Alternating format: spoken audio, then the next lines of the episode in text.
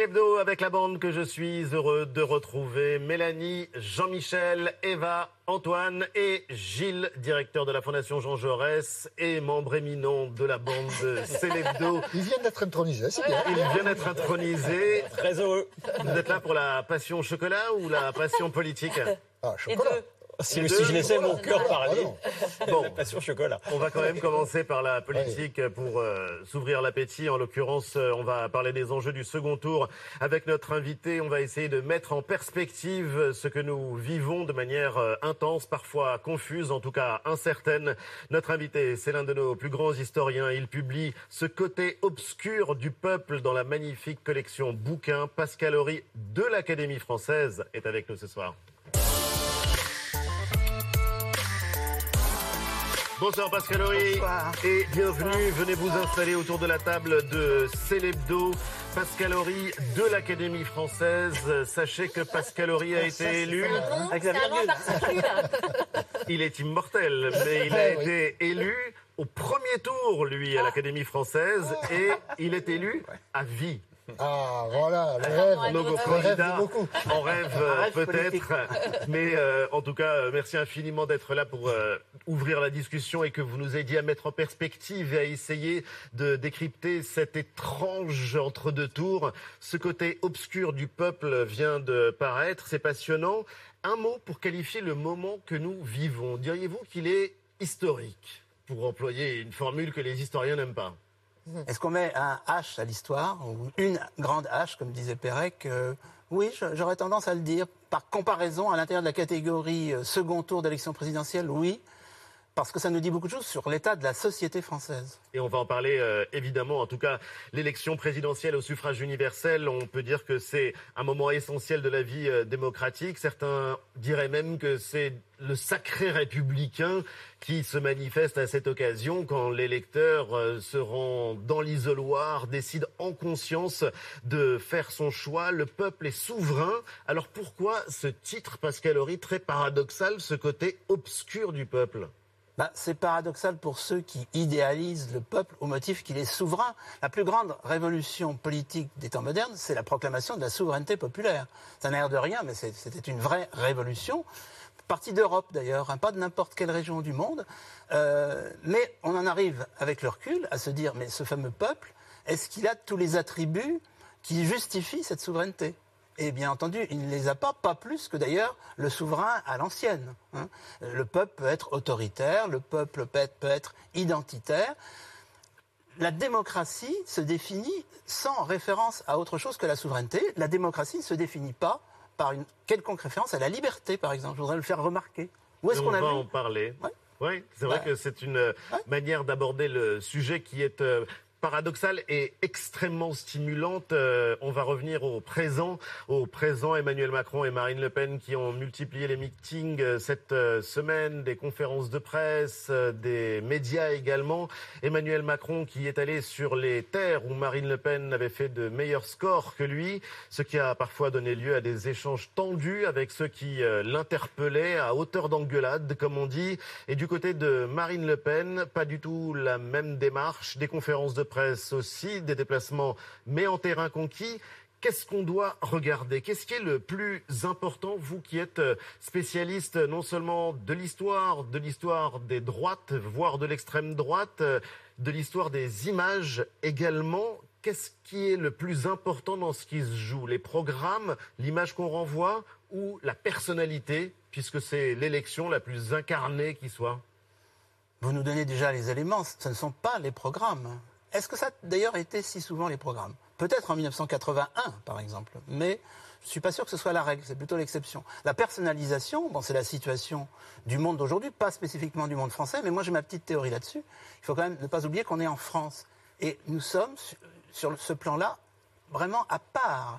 Les institutions françaises, comparées aux institutions des pays voisins, je compare euh, avec ce qui est comparable. L'Allemagne, par exemple. Oui, l'Europe occidentale, oui. c'est un pays de structure autoritaire par rapport à... Mais oui, c'est tout à fait clair. Nous avons les institutions les plus présidentielles d'Europe occidentale, peut-être même les seules qui soient vraiment euh, présidentielles. Mais quand je, dis autoritaire, c'est pas un jugement de valeur. Je constate. Nous avons un système d'ailleurs électoral en ce qui concerne le, le second tour des élections présidentielles qui est quand même très particulier, puisque ne se maintiennent en place que les deux premiers arrivés. D'où est-ce qu'on a sorti ça? Eh bien, bien sûr, c'est le général de Gaulle, c'est Michel Debré. C'est l'idée que le vainqueur sera toujours comme le géant de la fable, il aura les pieds sur terre, puisqu'il aura 50,1%. Et c'est très particulier. Et en tout cas, il faut y parvenir aux 50,1%. On est arrivé à cette singularité, vous avez raison, parce que le parlementarisme a été un échec en France le parlementarisme a toujours mal fonctionné. On a épuisé des dirigeants bien plus que toutes les autres démocraties européennes. Et donc on en est arrivé, De Gaulle en est arrivé tirant l'échec du parlementarisme, à construire la Ve République. 50,1%, c'est donc l'objectif à atteindre et l'homme de chiffres le confirme. Comment convaincre Comment convaincre à chacun ses arguments? Écoutez, celui-ci, il est étonnant, inédit, je ne sais pas, vous allez euh, nous le dire, euh, mais en l'occurrence, c'est l'argument d'Emmanuel Macron. Il était en meeting il y a quelques heures à Marseille. Je vais vous avouer quelque chose. Je n'ai aucune envie de faire cinq ans de plus. Non, je ne veux pas les faire en plus. Je veux complètement refonder. Je veux que ce soit cinq années de renouvellement complet. Ce qui se joue le 24 avril, ce qui se jouera derrière, ne doit pas être une reconduction, une continuation, mais bien une réinvention, une nouvelle ambition.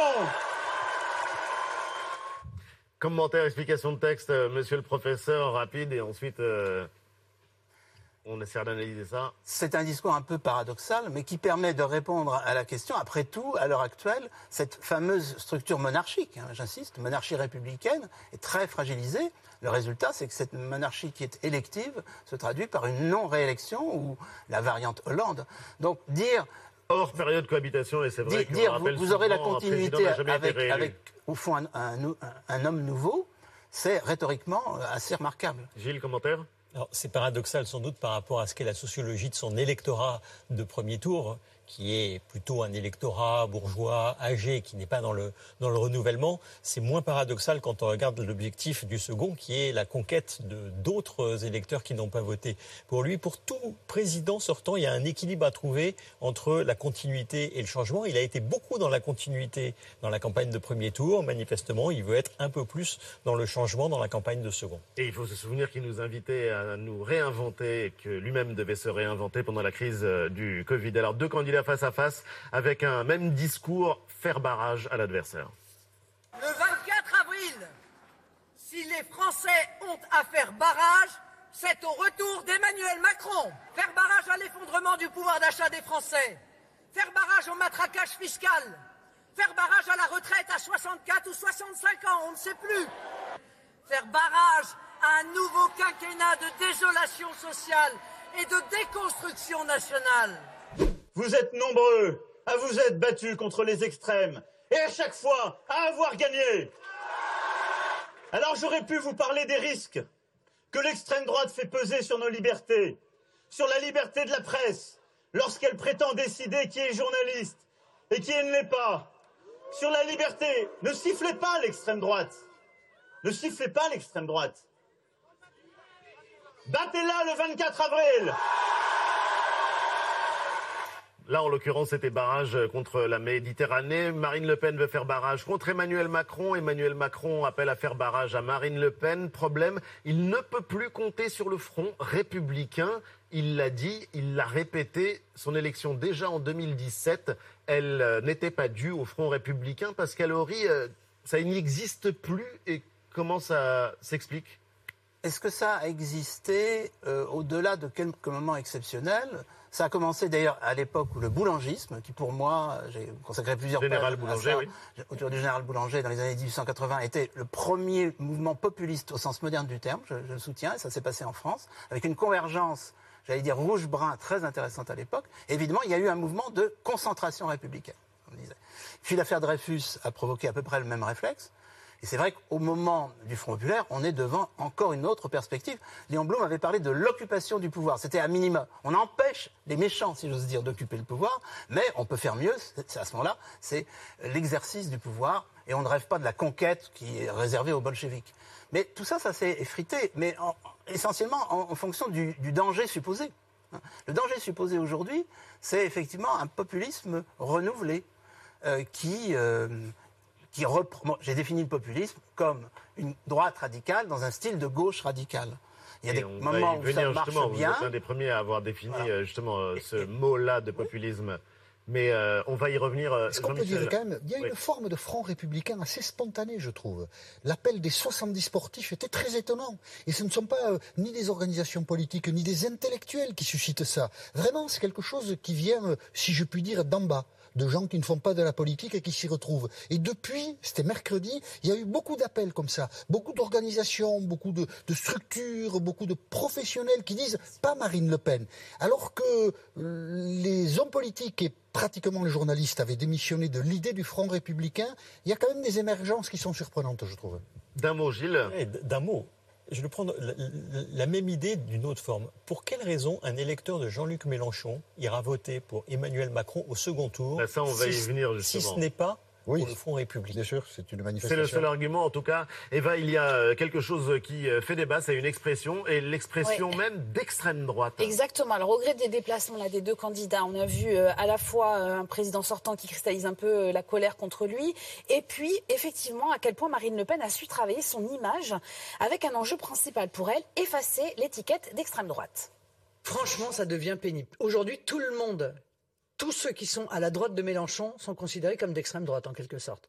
C'est l'accusation que j'ai appelée l'accusation de feignant, parce que cette accusation-là, qui vise à invalider quelqu'un, euh, euh, n'est jamais appuyée sur des arguments qui sont des arguments Le grand remplacement, par exemple. Est-ce que non mais le grand remplacement, ce n'est pas une idée d'extrême droite. Mais Dire qu'il y a aujourd'hui un complot pour remplacer euh, les Blancs par des vagues migratoires, par exemple, en Europe, ce n'est pas une idée d'extrême droite. Non, mais je, enfin, je, objectivement, euh, moi, cette accusation d'extrême droite, elle, elle m'insupporte, elle m'excède, je vous le dis. Alors cette question de euh, Marine Le Pen est-elle d'extrême droite? Elle a été martelée euh, toute la semaine, notamment sur euh, les chaînes info.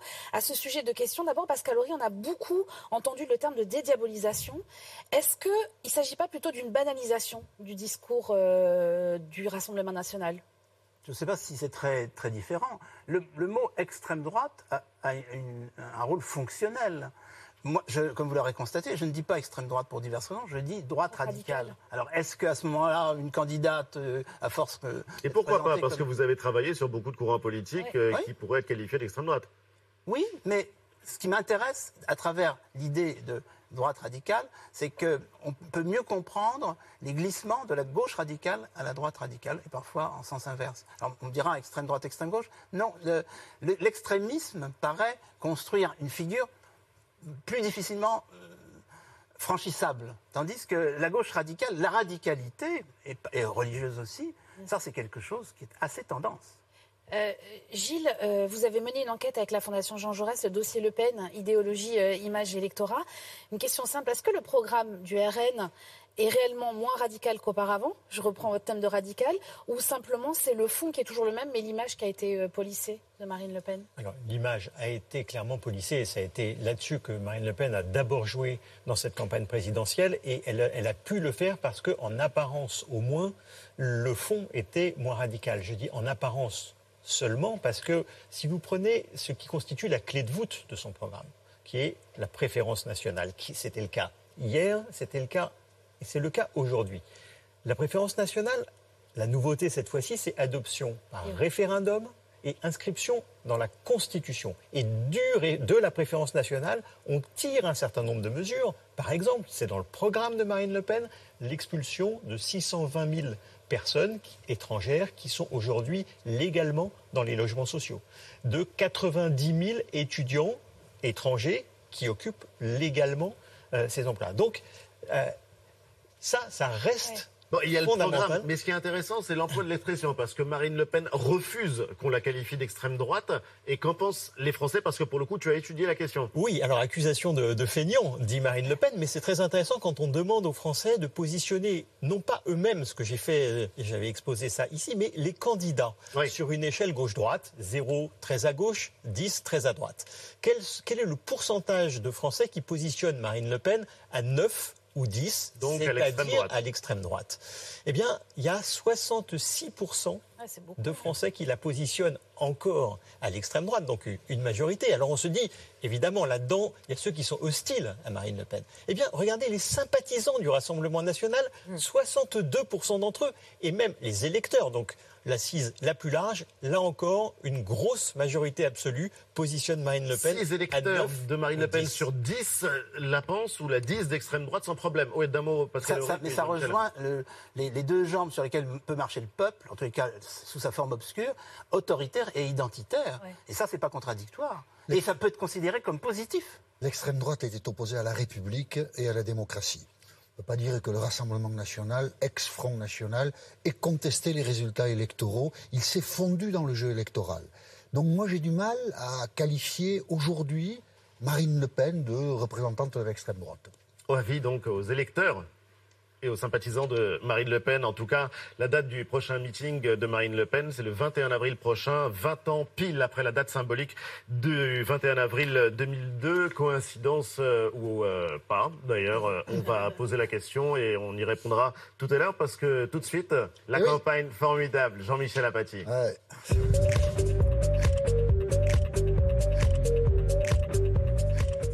Fini, hein, c'est le dernier épisode de la mm. campagne ah formidable. Eh oui, bien sûr, c'est terminé là. Ah vous savez, on, est arrivé au bout. Quel est le fantasme des responsables politiques? C'est de pouvoir trier entre les journalistes et dire toi t'es journaliste et toi t'es pas journaliste. Eh bien, Marine Le Pen s'est livrée à cet exercice au détriment de Yann Barthès, quotidien. Pour Marine Le Pen, c'est clair, tout ça c'est pas des journalistes, c'est des amuseurs. On écoute Marine Le Pen. Ah non, mais les journalistes, il n'y a pas de journalistes chez Quotidien.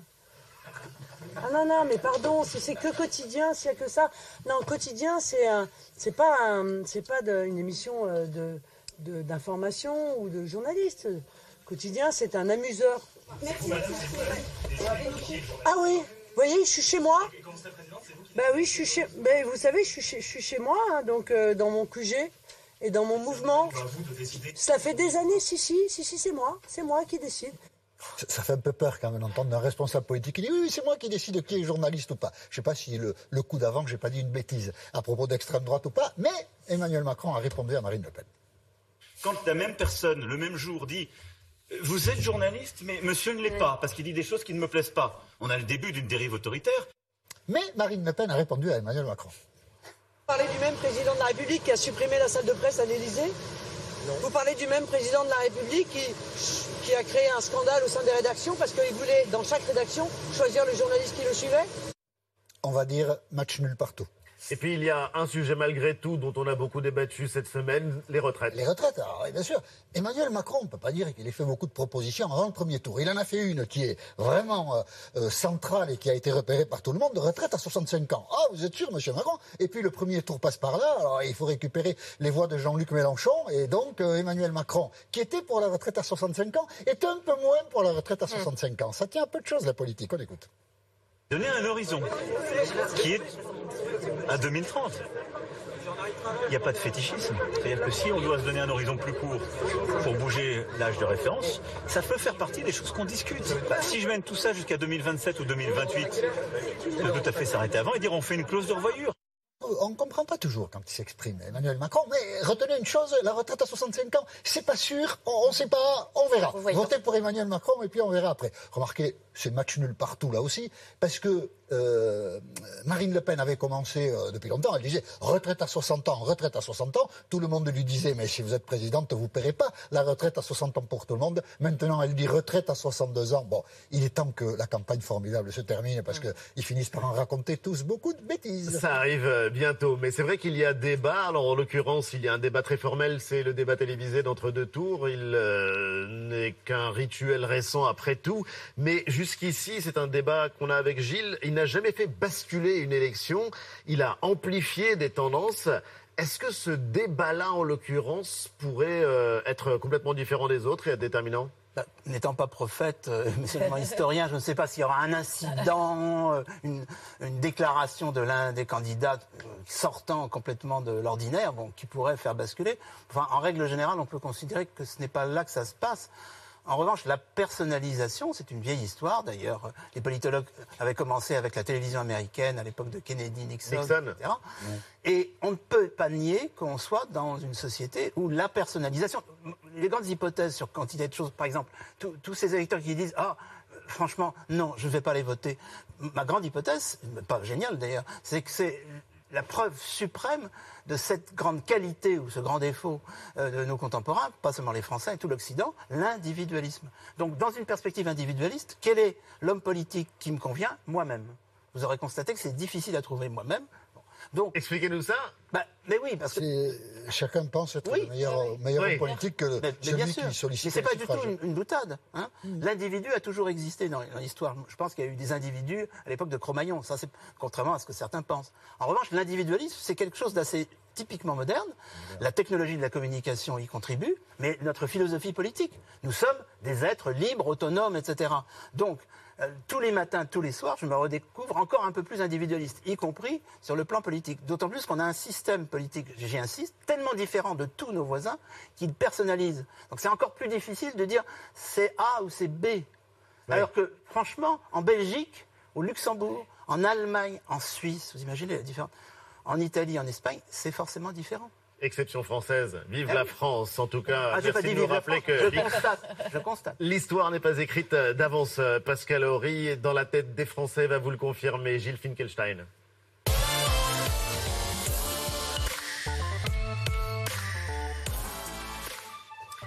C'est la première fois de l'histoire de la Ve République que l'élection d'un candidat du FN, du RN est possible de la droite radicale donc ou de l'extrême droite selon qu'on emploie un vocabulaire ou un autre.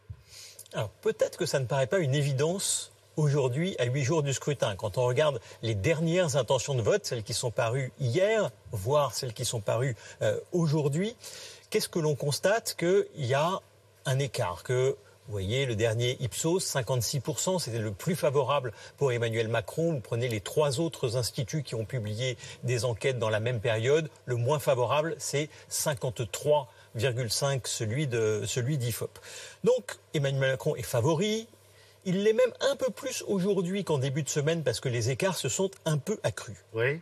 Et pourtant, je crois que ça serait une illusion de penser que les jeux sont complètement faits. Alors pourquoi Pourquoi? Alors pourquoi? D'abord parce sans jouer à se faire peur et sans que ce soit euh, irrationnel. D'abord parce qu'il y a des forces de Marine Le Pen comparées à Emmanuel Macron lorsque cette semaine même, l'IFOP a publié un sondage sur les traits d'image de l'un et de l'autre. Il y a évidemment des sujets sur lesquels la stature présidentielle, notamment, où Emmanuel Macron devance Marine Le Pen. Mais regardez, qui est le plus capable de réformer le système des retraites? Marine Le Pen. Et avec un écart qui est un écart de, euh, de 8 points, de 7 points. Donc important qui est le plus capable d'améliorer le pouvoir d'achat Marine Le Pen avec un écart plus important encore, 14 points devant Emmanuel Macron. Qui est le plus proche Qui comprend le mieux les problèmes des gens comme moi? Marine Le Pen, là encore, et avec un écart encore plus important, 22 points, elle fait le double d'Emmanuel Macron. Et donc sur ces trois sujets, qui sont des sujets qui ont émergé comme des sujets centraux dans la campagne, retraite, pouvoir d'achat, proximité, avantage Marine Le Pen. Et donc les électeurs de Marine Le Pen euh, peuvent euh, éventuellement y croire. Il suffirait d'ailleurs de pas grand-chose. Il suffirait, vous avez regardé, de deux éléments importants pour que le rapport de force s'installe, s'inverse. Alors il y a deux conditions, deux conditions cumulatives. Il faut que les deux soient réunis en même temps. La première, c'est que le nombre de voix qui doit être recueilli pour être élu soit plus bas qu'il ne l'est traditionnellement. Euh, pour être élu, il faut 50%, vous l'avez dit euh, tout à l'heure. Mais 50% de quoi? 50,1. La moitié des suffrages, 50 plus une voix, la moitié des suffrages exprimés. J'ai retracé depuis 1988 le nombre de voix qui étaient nécessaires pour être élu. En 1988, on va le voir euh, sur, sur l'écran, c'était 15,5 millions. On descend à 15 millions en 95, ça remonte, ça remonte même beaucoup en 2007, près de 18 millions. Et on est à 15,7 millions en 2017. D'accord. Je m'arrête sur ce chiffre de 15,7 millions parce que la population française aujourd'hui est plus importante qu'avant. Et pourtant, on a perdu 1,7 million d'électeurs entre 2012 et 2017. Pourquoi? Parce que l'abstention a été plus forte, et même elle a progressé entre les deux tours, et parce qu'il y a eu beaucoup de bulletins blancs. Et donc, si on, amplifie simplement cette tendance un peu, on dit 30% d'abstention dimanche prochain, dans, dans 8 jours, et 12% de bulletins blancs. C'est un peu plus qu'en 2017, mais pas beaucoup plus. À ce moment-là, il faudra 13,3 millions de voix pour être élu. Et alors pourquoi est-ce que c'est important 13,3 millions de voix? Alors est-ce que Marine Le Pen, c'est la deuxième condition, est-ce que Marine Le Pen peut obtenir 13,3 millions? Elle a un socle, ses électeurs du premier tour, 9 millions. On y ajoute les électeurs d'Éric Zemmour, les électeurs de, de Nicolas Dupont-Aignan, on arrive à 11. Il faudrait, et c'est ça la deuxième condition, que 25% des électeurs de Valérie Pécresse, 25% des électeurs de Jean-Luc Mélenchon votent pour Marine Le Pen. 11 plus 2,3, ça fait 13,3. Donc, on voit, c'est des conditions qui ne paraissent pas folles par rapport à un rapport de force qui semble donner l'avantage euh, à Emmanuel Macron. Donc c'est improbable mais possible. Oui, la conclusion en fait est assez simple. Si on veut que Marine Le Pen soit élue, il faut aller voter pour Marine Le Pen. Si on ne veut pas qu'elle soit élue, eh bien il faut voter pour Emmanuel Macron. C'est à méditer, c'est assez complexe et on ne compte pas non plus euh, les départs en vacances euh, et euh, les vacances de Pâques évidemment et le risque d'une abstention plus élevée. Mais ce qui est assez frappant, c'est qu'on a l'impression à regarder le résultat du premier tour, Pascal Horry, qu'il n'y a plus de gauche ou de droite, qu'on est dans une recomposition, décomposition du personnage politique. Et pourtant, alors qu'on a deux finalistes qui ne se disent pas de gauche, surtout pas, ils n'ont qu'une obsession, à gauche toute. et ça, c'est entendu, vous l'avez sûrement entendu ces derniers jours si vous suivez cette euh, campagne, euh, dans les studios de radio, sur les plateaux de télévision, sur le terrain aussi lors des déplacements des deux candidats, Marine Le Pen et Emmanuel Macron. Je vais rendre leur argent aux Français et je vais le faire par plusieurs biais. Des aides qui vont être adressées aux plus vulnérables. C'est la valeur travail que je vais défendre, euh, par exemple en augmentant les rémunérations des apprentis, des alternants, des étudiants qui travaillent. Le stage en lycée, en lycée pro sera payé. Là où aujourd'hui il est gratuit. Les premières mesures concerneront le pouvoir d'achat. Avec la baisse de la TVA sur l'énergie, l'essence, le fioul, l'électricité. donc c'est pour, pour moi la principale mesure pour continuer à répondre aux problèmes de pouvoir d'achat, c'est de continuer à créer des emplois et d'arriver au plein emploi dans notre pays, premièrement. Deuxièmement, c'est de vivre dignement de son travail. Il faut revivifier le dialogue social parce que c'est évidemment aussi un mhm. des éléments de la paix économique. Vous voulez encadrer les rémunérations des grands patrons? Mais je pense qu'il faut à un moment se donner des plafonds et avoir une gouvernance pour notre Europe qui rende les choses acceptables. Je ne suis pas dogmatique, mais je je pars du réel pour aller à l'idéal, comme disait Jean Jaurès. Alors Jean Jaurès, auquel Emmanuel Macron a de nouveau fait référence cet après-midi à Marseille. Dans son discours, il a aussi repris le nom du programme de Jean-Luc Mélenchon, l'avenir en commun. C'est une expression qu'il a glissée euh, dans les propos qu'il a tenus. Tout cela, évidemment, pour tenter de convaincre les électeurs et les électrices du candidat de la France insoumise. 7 700 000 Françaises et Français, quand même. Que leur dire de plus pour obtenir euh, leur voix au second tour? Quel message leur adresser? Eh bien, Iban Raïs et Camille Schmitt, pour Célébdo, ont posé la question à quelques partisans du président sortant, à Marseille. Donc, voici leur réponse. Donnez-moi un argument pour convaincre un électeur de Mélenchon de voter Macron au deuxième tour. Un argument la jeunesse, tout simplement, parce que je pense que c'est le plus important du programme de Macron. Bah, très simple, je demande s'il aime la démocratie. Je lui rappellerai aussi le bilan euh, social euh, de notre président et qui a fait des efforts euh, énormes sur le pouvoir d'achat, mais aussi sur le chômage. Je parle de, de, notre président qui n'est pas le président des riches, mais qui est le président de tout le monde, notamment sur le plan social, pendant la crise sanitaire. Il a aidé tous les salariés. Ce n'est pas que le président des riches. Voilà comment je parle aux Mélenchonistes. Je lui dirais que Emmanuel Macron est sincère un président jeune qui parle anglais, qui nous représente à l'étranger. Je trouve que c'est important. Et je sais pas. Pour l'instant, je peux pas vous dire. Nous, on est là, on est trop contents. Voilà. Voilà, voilà pour euh, les messages adressés par quelques soutiens euh, du chef de l'État. Et voici euh, ceux des partisans de Marine Le Pen qu'on est allé voir aussi au micro de Louis Amar et Camille Schmitt. Qu'est-ce qu'il faut dire aux électeurs mélanchonistes pour les convaincre de voter Marine Le Pen? Quand vous en croisez, qu'est-ce que vous leur dites? On leur dit tout simplement que la Macronie, ça suffit, qu'on y a goûté 5 ans, qu'il a eu le temps de faire ses preuves. L'argument le plus pertinent, c'est ne surtout pas ouvrir les bras grands à cette Europe, et surtout à cette Europe libérale et capitaliste qui nous détruit et qui va continuer à nous détruire. Je vais leur dire que c'est le vote de la sécurité, euh, pour une France différente. Je ne veux absolument pas que mes enfants grandissent dans une France gouvernée par euh, des banques, gouvernée par des riches en fait.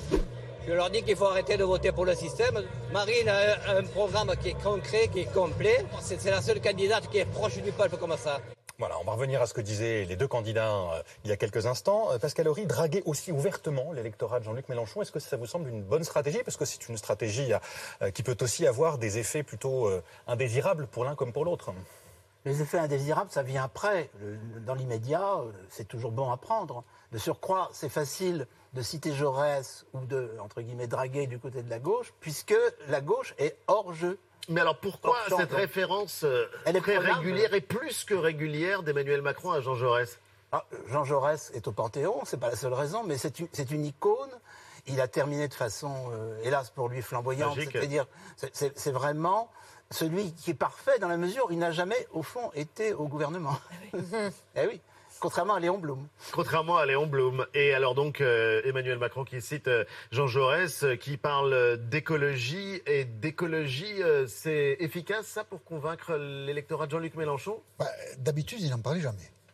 Ben là, depuis huit jours, cet après-midi, il a dit le Premier ministre sera en charge de la planification écologique. Alors là aussi, c'est une expression de Jean-Luc Mélenchon. De Jean-Luc Mélenchon, on ne sait pas exactement ce que ça veut dire. Voilà Emmanuel Macron qui se convertit à l'écologie, mais aussi au mode de gouvernement de Jean-Luc Mélenchon. Pourquoi le Premier ministre d'Emmanuel Macron ne serait-il pas Jean-Luc Mélenchon bah, Ça s'impose presque. Ah ben ça c'est une bonne proposition en tout cas. On a entendu. Euh... S'ils savent pas comment faire le gouvernement, qui nous demandent. On a entendu malgré tout l'expression de président des riches, et ça, cinq ans après, c'est une étiquette dont il n'a pas réussi à se débarrasser, Emmanuel Macron.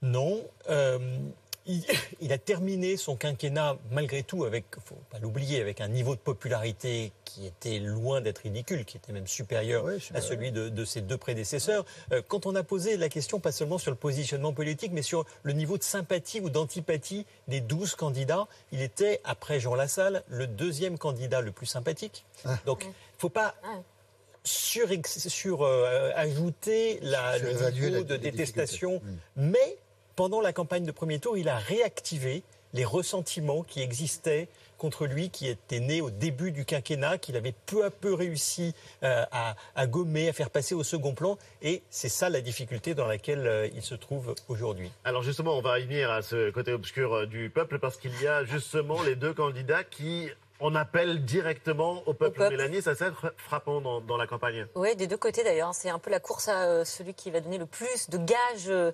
d'ouverture euh, démocratique, proportionnel, référendum, convention citoyenne, retour au, au, septennat. La parole aux citoyens. Alors il y a Marine Le Pen qui a été la première à lancer l'offensive en annonçant sa révolution référendaire. C'est comme ça qu'elle dit, avec l'instauration du RIC le référendum euh, d'initiative citoyenne. Voilà, elle propose cette euh, instauration avec un objectif que le peuple, en effet, euh, s'exprime sur absolument tous les sujets. Ce sont ses mots. Aucun sujet interdit, aucun sujet tabou. Martelle la candidate, préférence nationale, pourquoi pas référendum sur la sortie de l'Union européenne. Elle a même envisagé de soumettre au référendum là, le rétablissement de la peine de mort. Bon, avant de se raviser, 24 heures plus tard, en disant en fait non, j'avais pas vu, mais c'est anticonstitutionnel, donc on pourrait pas. Euh, en tout cas, elle a, euh, elle parle comme ça, elle de, de rendre le, pouvoir au, peuple. Évidemment, euh, d'autres y voient une grave rupture avec des principes républicains. Et alors, du côté de Emmanuel Macron, on joue aussi la carte de, de l'ouverture, référendum sur quelques sujets que ce soit sont ces, mots. Grand débat euh, permanent, euh, plus de proportionnel pour mieux représenter euh, les forces politiques de, l'Assemblée, et puis un point commun qui est donc cette possible réintroduction du septennat. Pascal Horry, comment est-ce qu'on interprète ce genre de, de proposition? Est-ce que finalement faire davantage appel au peuple, c'est victoire de la démocratie ou il faut se méfier?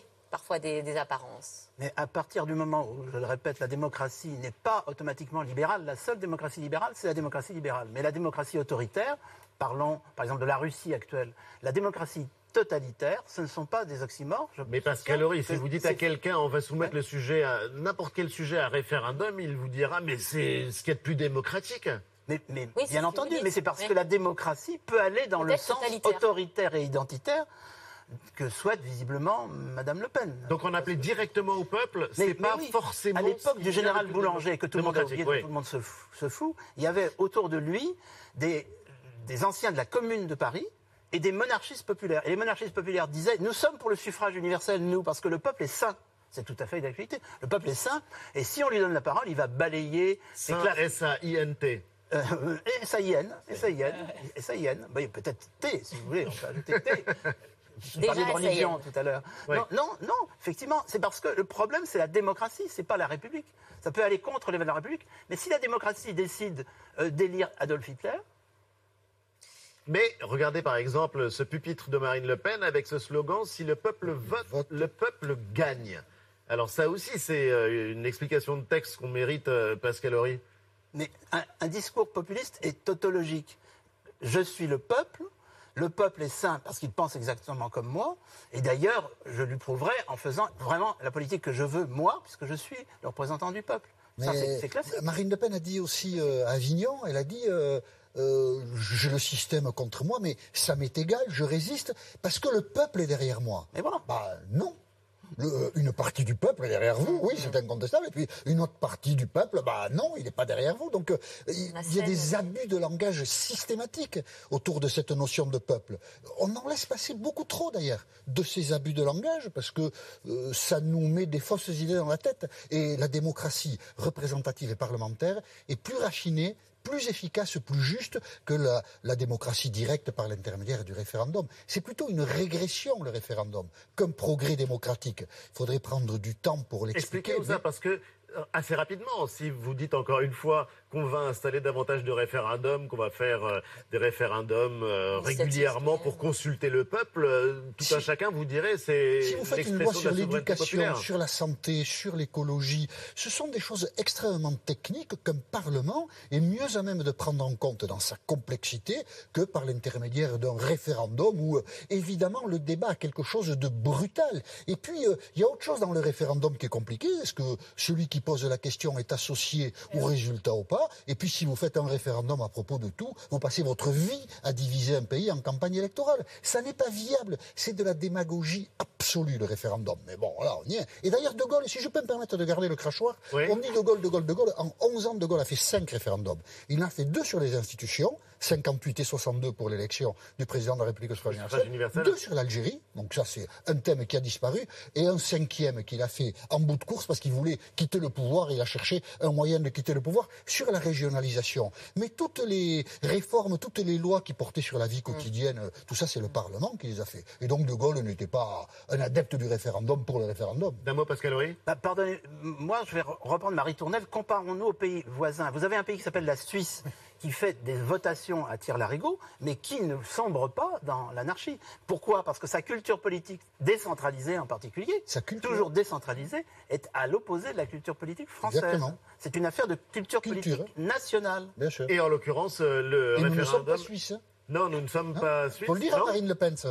Oui, ça c'est vrai que c'est euh, pas suisse. Hein. important. Mais euh, non, ce qui est intéressant quand on pense au référendum, quand on pense à ces réformes institutionnelles des deux candidats, c'est un symptôme peut-être que la République est malade, que nos institutions sont épuisées, fatiguées. Là, pour le coup, euh, ce serait un diagnostic que vous feriez? Il faudrait ajouter la cinquième République, parce qu'il y a eu la troisième, la quatrième, etc. Donc, il est vraisemblable, parce que quand même, que les deux candidats aient l'air de considérer que maintenant le RIC est à l'horizon, c'est quand même significatif de ce qu'on abandonne quand même certaines des spécificités pour emprunter à d'autres traditions.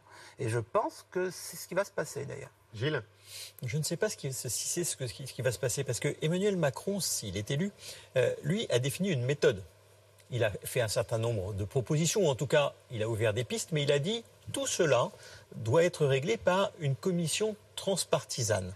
Ça suppose qu'il puisse y avoir un accord transpartisan, parce qu'on ne peut pas réviser la Constitution s'il n'y a pas un accord de l'Assemblée et du Sénat. Et donc, un accord transpartisan, la probabilité que tout ça débouche sur pas grand-chose est malheureusement, je crois, aussi une... Euh, Ou heureusement. Et l'idée, puisque en théorie, en théorie, l'élection présidentielle, c'est un moment où euh, on met en avant ces différents, on les surmonte, on ouvre une nouvelle page, quelque chose comme euh, une nouvelle ère, on pense à l'avenir. Il en a été assez peu question de l'avenir au cours de cette campagne électorale. Mais là, Pascal Horry, quand vous regardez ce qui est en train de se jouer entre les deux finalistes, vous vous dites que c'est quoi Ce moment nouveau, il est possible, il est ouvert, ou est-ce qu'on est face à une campagne qui est complètement refermée sur elle-même?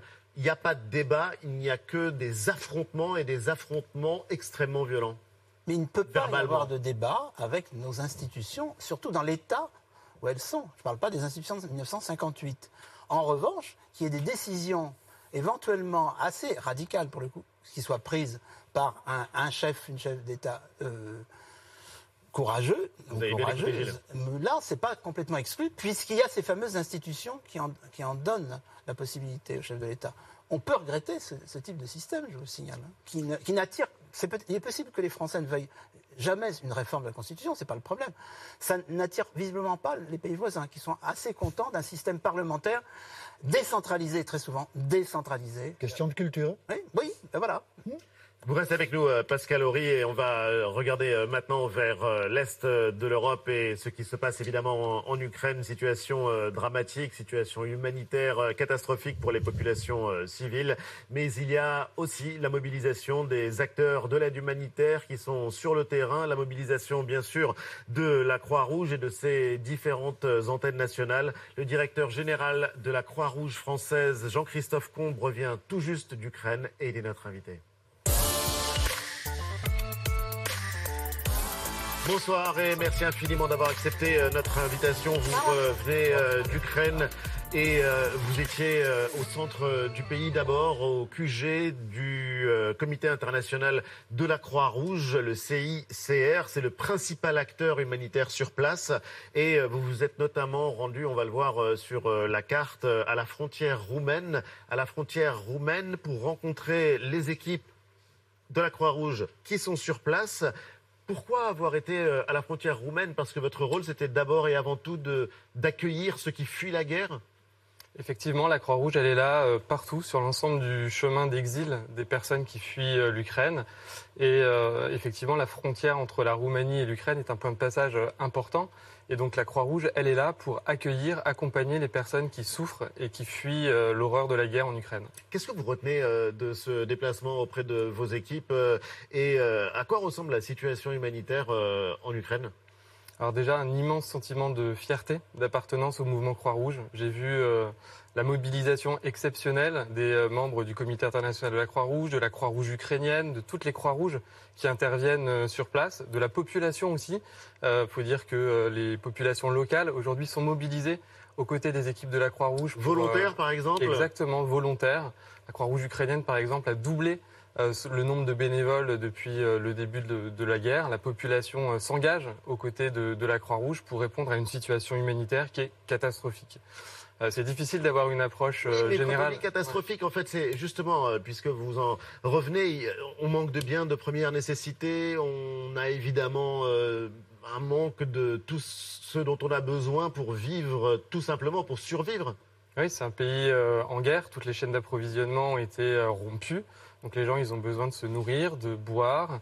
les gens sont aussi traumatisés. voilà, c'est un, un, pays en guerre. Moi-même, j'ai connu plusieurs alertes euh, bombardement lorsque j'étais sur place. Je vous pose la question justement parce que euh, vous-même, vous avez pu mesurer la difficulté de faire de l'aide humanitaire sur un théâtre de conflit, puisque euh, un soir, par exemple, 4 heures du matin, des bombardements, vous êtes obligé d'aller vous réfugier. Donc il y a aussi le courage et le risque que prennent les, les acteurs de l'aide de l'aide humanitaire. Justement, les équipes Mélanie? Oui, et, et c'est exactement ce que tu décrivais de, la situation de, zones bombardées dans lesquelles la Croix-Rouge, les secouristes se retrouvent eux-mêmes. Et c'est le cas d'une mission euh, qui a été filmée. C'est une mission qui se passe à l'est du Donbass, où vous avez des secouristes qui, malgré les bombardements, ont décidé d'aller en plein dans cette zone de, conflit pour apporter euh, des ravitaillements à des euh, centaines de, civils en détresse qui sont sur place là-bas. Regardez. Au checkpoint en Ukraine, contrôle pour tout le monde même pour ceux qu'on voit de la Croix-Rouge. Gilet pare-balles recommandé. Ces secouristes entrent dans une zone dangereuse sous bombardement russe intensif. C'est la ville de Severodonetsk, à l'est du Donbass, encore sous contrôle ukrainien. Leur destination, cette usine chimique. 300 civils sont réfugiés dans l'abri de l'entreprise. Pendant les accalmies, ils sont dehors, à l'entrée du bunker. Faut faire vite parce qu'on est dans une zone de combat. Il y a eu des bombardements ce matin. Pas loin d'ici, à 700 mètres, il y a une demi-heure. Donc on va essayer de faire ça rapidement. Déchargement de médicaments, mais aussi de vivres. On, se rend compte qu'en fait, vous aidez les, autres au péril de vos vies également. exactement, c'est ça dont il faut prendre conscience, c'est que les gens qui ont décidé de s'engager sur place, qui ont décidé de rester, ils ont aussi euh, des familles, et ils, ont, ils le font au péril de leur vie, au quotidien. Voilà, je sais que l'emblème de la Croix-Rouge, il est protecteur, mais c'est pas un gilet pare-balles, il protège pas des balles, il protège pas des bombes. Il est gens, partout dans le monde, il y a même du Croissant Rouge, euh, la Turquie par exemple est présente également euh, pour venir en aide aux, réfugiés euh, ukrainiens, mais vous le disiez, oui, c'est un emblème qui ne protège pas les bombes. Et en l'occurrence, il y a la question de, des réfugiés, Antoine. Oui, parce que certains Ukrainiens, on vient de le voir dans ce reportage, restent chez eux, vous leur apportez de l'aide chez eux, et d'autres fuient les combats, hein, continuent à fuir, ils quittent les zones de combat, ils quittent aussi leur pays. 5 millions d'entre eux l'ont déjà fait depuis le début de l'invasion russe. C'est un chiffre qui a été donné hier par les Nations Unies, euh, chiffre qui souligne qu'il euh, s'agit bien de la crise humanitaire la plus grave qu'a connue l'Europe depuis la fin de la Seconde Guerre mondiale.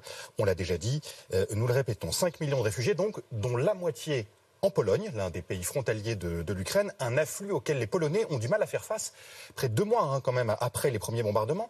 de ce point de vue-là, est-ce que l'Union européenne, dont fait partie la, Pologne, peine à s'occuper de ces réfugiés?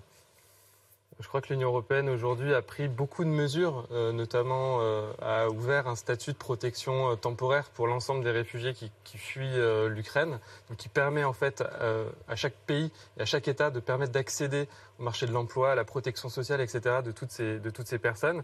C'est vrai qu'il y en a énormément en Pologne. Je suis allé aussi en Pologne, c'est très impressionnant. Hein. 2 millions et demi de personnes qui sont 2 millions et demi de personnes. C'est incroyable, c'est incroyable. Il y a une solidarité qui, qui se mobilise sur place, voilà, de spontané en fait. Les gens, ils accueillent chez eux euh, des réfugiés. L'ensemble du, du, système de protection sociale, etc., est mobilisé. Euh, les États européens aident euh, aujourd'hui euh, la Pologne. La Croix-Rouge, elle est mobilisée aussi en Pologne pour faire face à, cette, à cet afflux et favoriser l'accueil. Les plus essentiels c'est des produits de première nécessité. On distribue de l'aide alimentaire, des vêtements, des produits d'hygiène, des médicaments. On a besoin de beaucoup de, matériel médical, de médicaments dans ces, zones où les populations sont déplacées. On en parle peu, mais il y a quand même 7 millions de personnes en Ukraine qui se sont déplacés d'ouest en est, euh, d'est en ouest, pardon, et qui sont accueillis euh, dans l'ouest de l'Ukraine.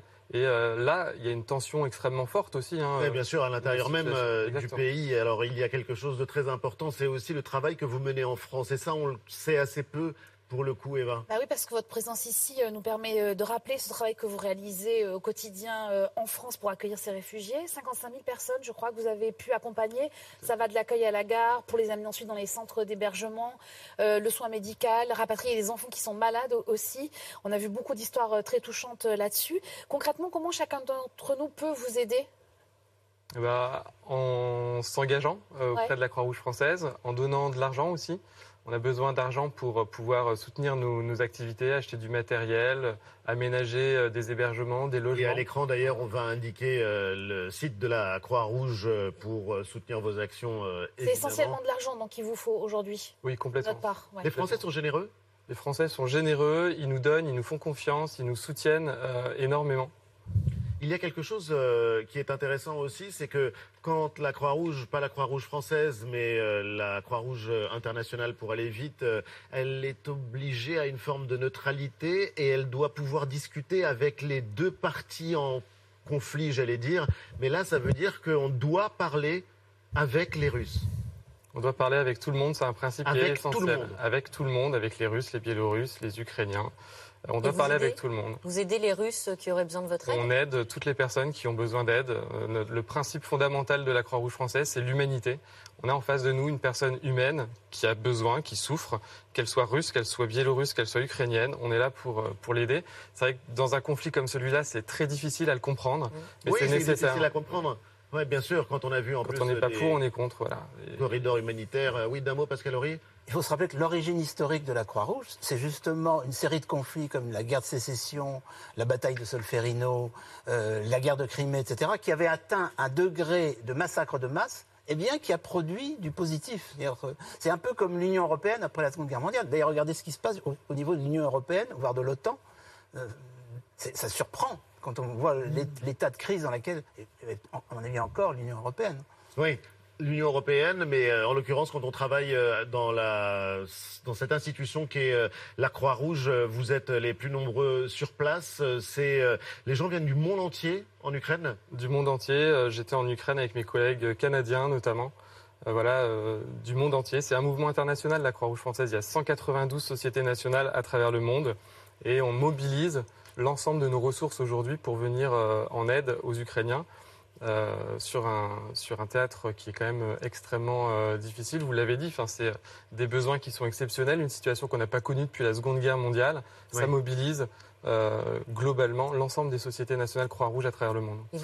Merci infiniment Jean-Christophe euh, Comte d'être euh, passé sur le plateau de Célébdo de votre retour euh, d'Ukraine. Bravo et merci, courage à, vos équipes.